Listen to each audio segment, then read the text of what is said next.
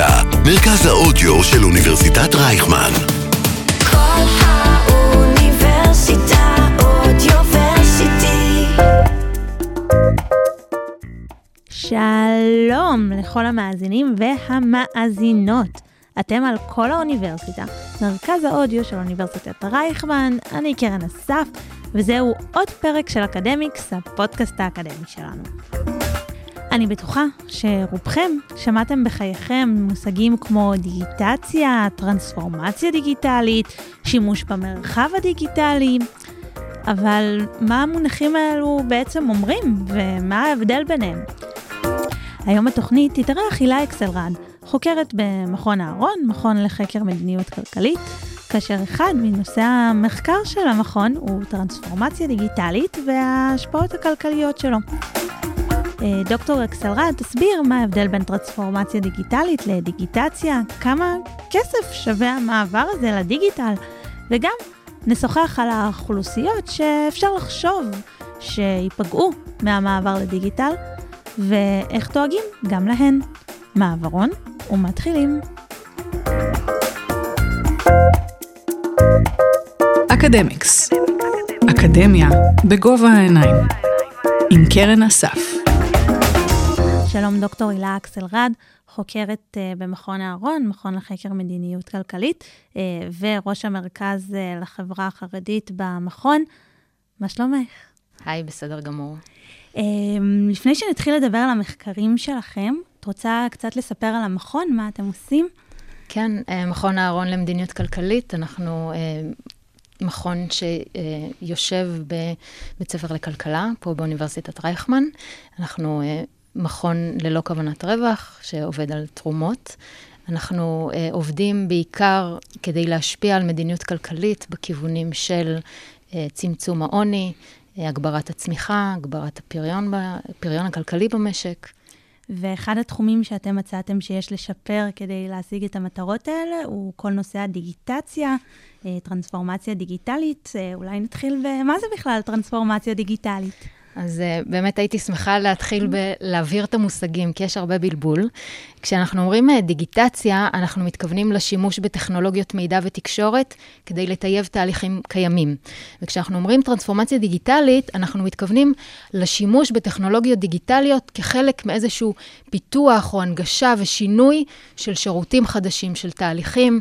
Uh, את יודעת, אפשר לתת כדוגמה את הטופס של תיאום מס. Mm-hmm. תיאום מס זה משהו שכל מי שעובד בכמה עבודות יודע שהוא צריך לעשות, או כשמתחילים לעבוד אצל מעסיק חדש צריך לעשות. וכשנגיד אנחנו אומרים לעשות דיגיטציה לתיאום מס, אז במקום למלא את הטופס ידנית, אנחנו נמלא אותו במחשב. Mm-hmm.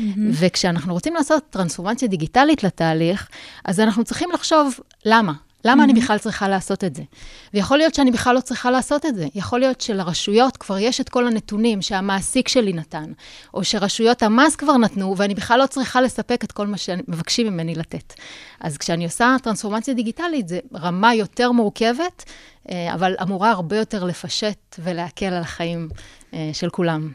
ומלבד אה, זה שלא צריך לצאת מהבית והמהירות, ראיתי כל מיני יתרונות אה, נוספים שאתם מדברים על אה, טרנספורמציה דיגיטלית, כמו למשל שזה מונע סחיטות, זה מונע הלבנת עור, זה נשמע ממש הפוך ממה שהרבה אנשים יכולים לחשוב על ההאקרים שמעבירים ביטקוין. אז uh, בשלב הראשון, uh, באמת זה מאוד מייעל את השירות, זה משפר את השירות גם של המגזר הציבורי, גם של המגזר העסקי. ובשלב הבא אנחנו מדברים על חיסכון בעלויות, על חיסכון במשאבים.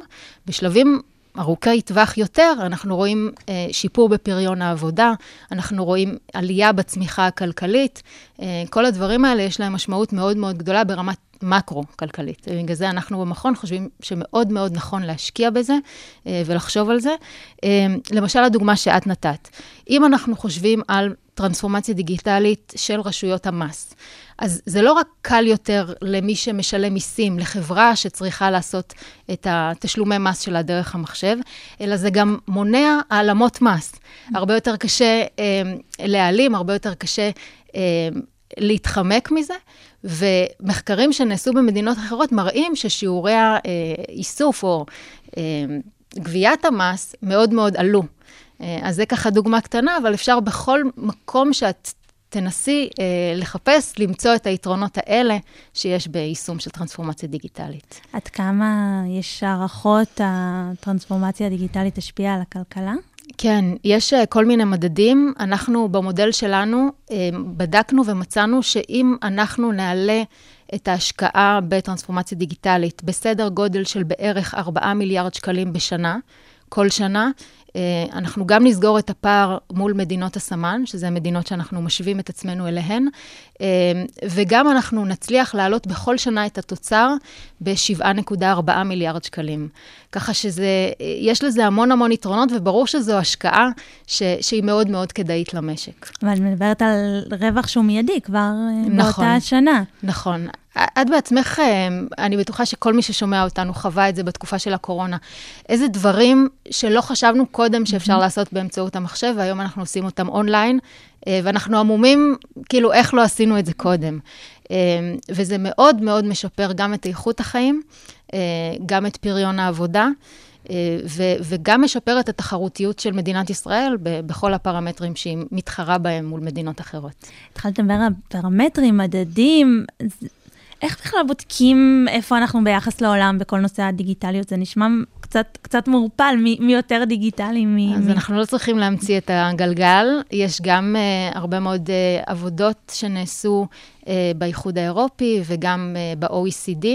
Uh, יש מדדים לכל אחד מהתחומים uh, שאנחנו יכולים להשתמש בהם, גם מדדים של השקעה, כלומר כמה כסף משקיעים בנושאים שונים שקשורים לזה, וגם מדדים של תוצאה, כלומר, כמה בסופו של דבר אנשים משתמשים בטרנספורמציה דיגיטלית, מה אחוז האנשים שלומדים את התחומים האלה באוניברסיטאות, מה אחוז העניים, מאנשים מהאחוזון התחתון, שבאמת יש להם גישה אה, ויכולת להשתמש. אה, אז כל הדברים האלה זה מדדים שהם בינלאומיים, ואנחנו יכולים למדוד מה קורה אצלנו וגם להשוות למדינות אחרות. ויותר חשוב, אנחנו יכולים לשים לעצמנו יעדים. כלומר, אחרי שראינו איפה אנחנו נמצאים, להגיד, אוקיי, אנחנו לא מספיק טובים פה ופה ופה, אלה התחומים שבהם אנחנו רוצים להשקיע. פה אנחנו רוצים להשתפר. ואני גם מנסה לחשוב, כי הרבה פעמים מדברים על כל מיני סיבות פוליטיות שלא רוצים לתת כספים, כי אתה תיתן כסף עכשיו, אבל תראה תוצאות רק בעתיד הרחוק שכבר לא תהיה בכנסת, בממשלה. את מדברת כאן על הצלחה פחות או יותר מיידית, אז, אז מה החסמים? אז דווקא כסף הוא פחות החסם פה. אה, משרד האוצר אוהב לספר שבתקופה של הקורונה אה, הוא הקצה קופסה מיוחדת רק לנושא הזה של שיפור שירותים דיגיטליים, והרבה מהכסף פשוט לא נוצל. כי, כי כסף הוא, הרבה פעמים הוא בעיה, אבל הוא לא הבעיה העיקרית בתחום הזה.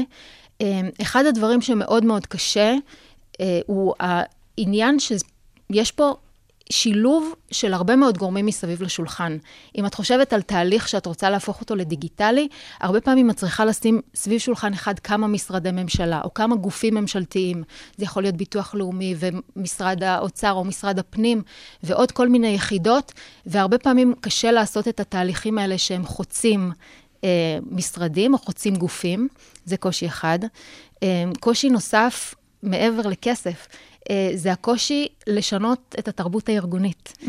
ולגרום לאנשים להבין שאפשר אחרת. הרבה פעמים ועדי עובדים מתנגדים, כי הם מפחדים שזה יביא לפיטורים של אה, עובדים, או שהם רואים בזה איזושהי הזדמנות פתאום אה, לפתוח הסכמי שכר ואולי לבקש תוספת, אם אנחנו כבר עושים mm-hmm. אה, שינוי כזה. אה, יש עוד כל מיני חסמים, למשל, יש חסם שקשור להתאמת המערכת המשפטית. Mm-hmm. תחשבי שיש דברים שבחוק או ברגולציה כתוב שהאדם צריך להגיע פיזית, או שהוא צריך להגיש מסמכים פיזית. אז צריכה להיות פה איזושהי אה, הבנה שהשינוי צריך להיות רוחבי.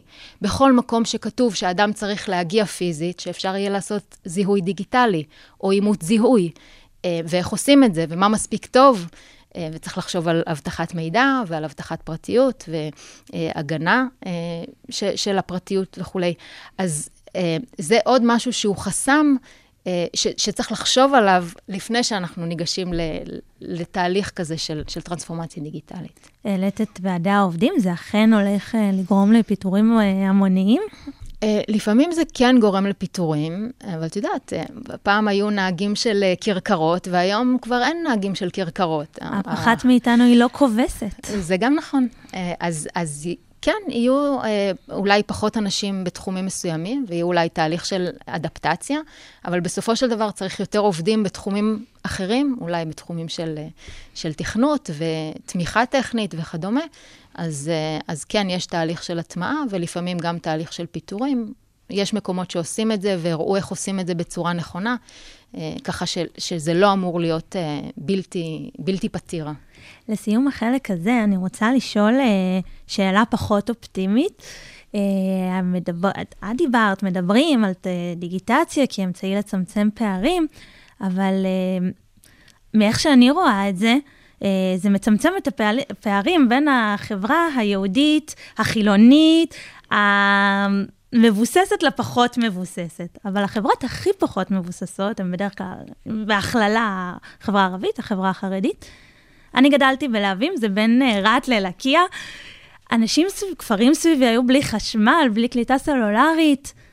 זה לא, אם נדברים על חרדים, הם בוחרים הרבה פעמים טלפון כשר בלי אינטרנט. איך דואגים שאנחנו לא שופכים את התינוק עם המים ורק מעמיקים את הפערים העמוקים ביותר? את דיברת קודם על מדדים, אז אחד המדדים מתייחס לזה שהאפשרות לשימוש בדיגיטלי הוא לא בא על חשבון השימוש הרגיל, אה, פרונטלי או בטלפון וכולי. כלומר, בשלב של המעבר צריך לאפשר גם וגם, כדי לדאוג או לעזור לאותן אוכלוסיות. אה, מדובר גם על עניים, גם על מבוגרים. כלומר, יש אוכלוסיות שה, שהנושא הדיגיטלי פחות חזק אצלם.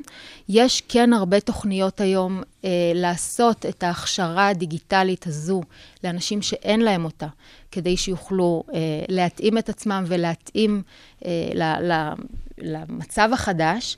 ו... כן, ברמת המדינה צריכה לדאוג להנגשת התשתיות. אם אנחנו מדברים על סיבים אופטיים, אם אנחנו מדברים על G5, אז כן הנגשה של התשתיות לכולם. אה, מבחינת הכישורים, אז אני מניחה שזה, אה, שוב, דור מעבר כזה. כשאת ואני נהיה זקנות, אני מניחה שכבר נדע להשתמש אה, ב... לא נדע להשתמש בדבר שעוד לא הוצע. אבל, אבל זה משהו ש, שכן אפשר ללמוד אותו, וגם אנשים חרדים ש, שיש להם אינטרנט כשר, הרבה פעמים הדברים האלה שצריך, הם כן משתמשים וכן לומדים איך לעשות בזה שימוש כדי שזה ישרת אותם. אנחנו מתחילות לדבר כאן על החברה החרדית והתעסוקה בחברה החרדית, ואני אשמח להעמיק איתך בנושא הזה. אז uh, אני חושבת שאנחנו נסיים את החלק הזה של השיחה בינינו עכשיו, אז תודה רבה לך, דוקטור אקסלרד. אבל את כאן נשארת איתי, ואתם, המאזינים והמאזינות, מעוניינים לשמוע על תעסוקה בחברה החרדית, האזינו גם לחלק הבא של השיחה.